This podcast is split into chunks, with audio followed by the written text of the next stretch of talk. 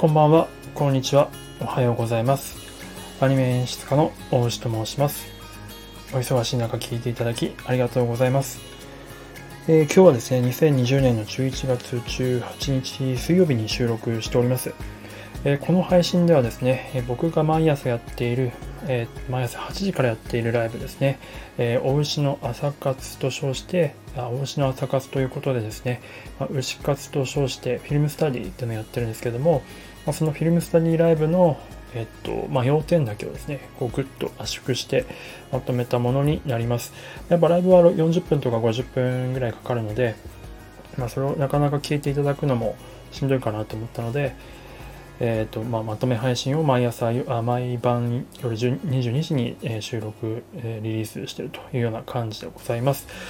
で、えーフィルムスタディがどういうものかって言いますと、好きな映画とか好きな作品、アニメとかをですね、ピックアップしてきて、でその中から好きなシーンをですね、実際にこう鉛筆とか紙を使ってお絵かきして再現しながら、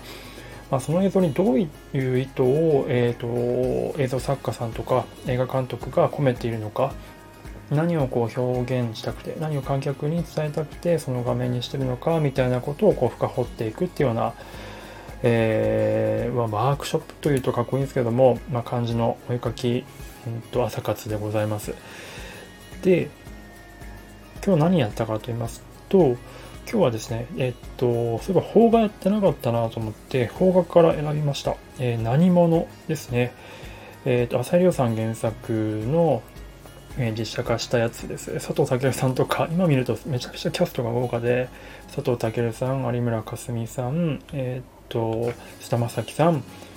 えっと、二階堂ふみさん、で、あとは岡田将生さんですね。で、さらにまあ山田孝之さんとかも出てるっていう、なんかもうスターしかいないみたいな 感じで、今はもうこのキャスティング実現するのって相当難しいんじゃないかなと思うんですけども、というような感じのキャスティングの、えーと作品でした。まあ、とにかくですね、予告、まあ、中田隆さんの曲に乗せた予告がかっこいいので、ぜひ予告を見ていただきたいんですが、えーと予告映像と参考にした画像、そしてまあ僕が描いた、フィルムスタディの描いた絵はですね、えーと概要欄の方にある Google フォトのリンクにありますので、もしよければこれの前後で聞いえーと見ていただければ、えー良いかなと思います。で今日の何者を取り上げて、えーとテーマにしたポイントはですね、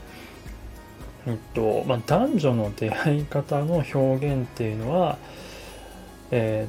ーまあ、男女の出会い方の表現っていうのが一つ、うんと、あとは、そうですね、人生が変わるというか、新しい転機になる時の表現っていうところの、まあ、2つのポイントですかね。で、1つ目の、その、男女の出会い方の表現っていうのは、えーっと、まあ、Google フォトのリンクでいうところの、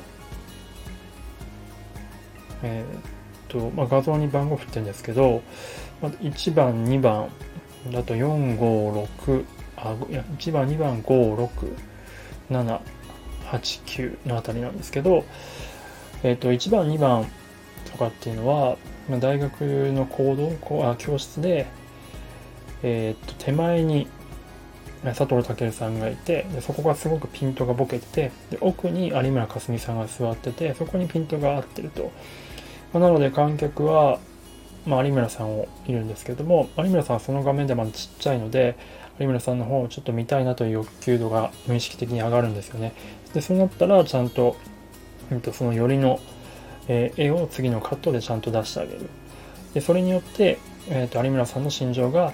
この見ている方向にいる、えー、と佐藤健さんに対して何か特別な感情を抱いてるっていうような、これがまずきっかけですよね。まあ、芽生えみたいな。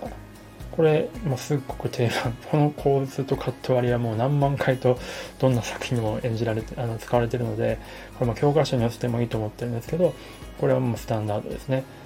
で、えーそこからさらに実際2人が、まあ、意識し合うように感じで出会うっ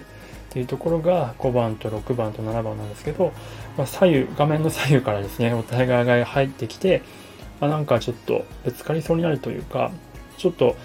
うんとまあ、お互いを見るっていう感じで、それで止まって、で、見るところで止まって、で、画面が切り替わってですね、お互いの寄りのカット、表情、リアクションのカットをそれぞれアップで抜いていくっていう、まあ、これもですね、超定番のカット割りですね。引き絵で出会うカット、で、お互いの寄りのカット、まあ、3カットセット。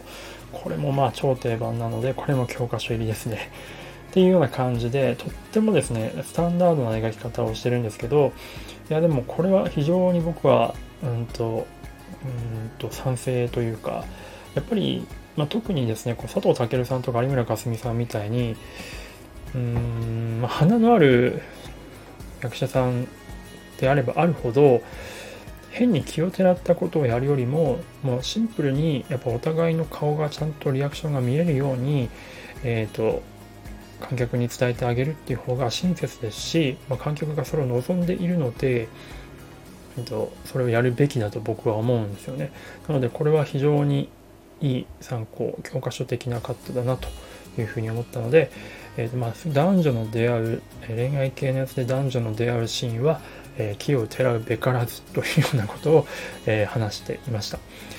で、もう一つはですね、えー、人生の転機ですね。っていうのを描くときに、まあ、分かりやすいモチーフとして、扉を開けるという表現があります。やっぱりですね、えっ、と、人生の転機っていうのは、まあ、内面的な変化ではあるんですけれどもやっぱりそれを内面的な変化をちゃんと視聴者に分かるように視覚的に表現しなきゃいけないんですよ。それを例えばですね、えっ、と、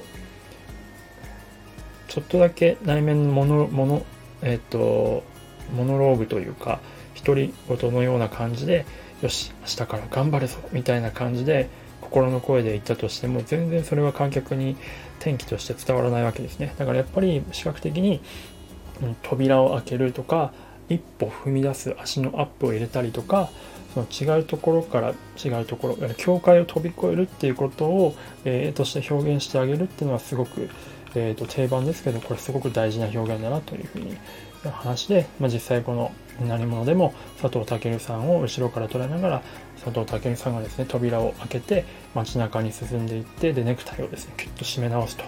いうような感じのカット割りになってますけどもやっぱこれがですね、まあ、人生を一つこうなんちゅう別の、えーと、心構えで、えーと、向かっていくんだというような彼の、えーと気持ちがちゃんと分かるというような感じになってます。まあ、なのでやっぱりこう映像演出家はですね、こういったところを意識しながらやっていかなきゃいけないんだなということを、まあ、改めてこれを見て思ったというような話でございました。なのでそういったことをですね、意識していただきながら、こういった青春ものとか、うんと、人が成長する物語的なもの、あとはまあ男女が出会う系の、えー、とジャンルのものを見ていただくときは、そういったものを意識していただけるとちょっとまた面白いんじゃないかなというふうに思います。はい、えー、こんな感じで毎朝8時からやってますので、もしあのご興味あれば、ライブ参加いただければと思っております。あと、最後のお知らせですけども、えっ、と、まあ、こんな感じでですね、いろいろとやりながら、えっ、と、実際にスタンド FM のみんなと一緒にですね、オリジナルアニメを作るという企画を3ヶ月ぐらいから、まあ、3ヶ月ぐらい前からやっておりまして、今、あの、絶賛プロットシナリオ制作中でございます。あの、ご興味ある方は、プロフィール欄とか概要欄の方に、えっと、企画書のノートのリンクがありますので、非常に多分面白い内容になっていると思いますので、え読んでいただければ幸いでございます。ということで、え最後までお聴きいただいてありがとうございました。えー、明日は何をやろうかしら。はい。ということで、ではでは今日はこの辺で失礼いたします。それでは。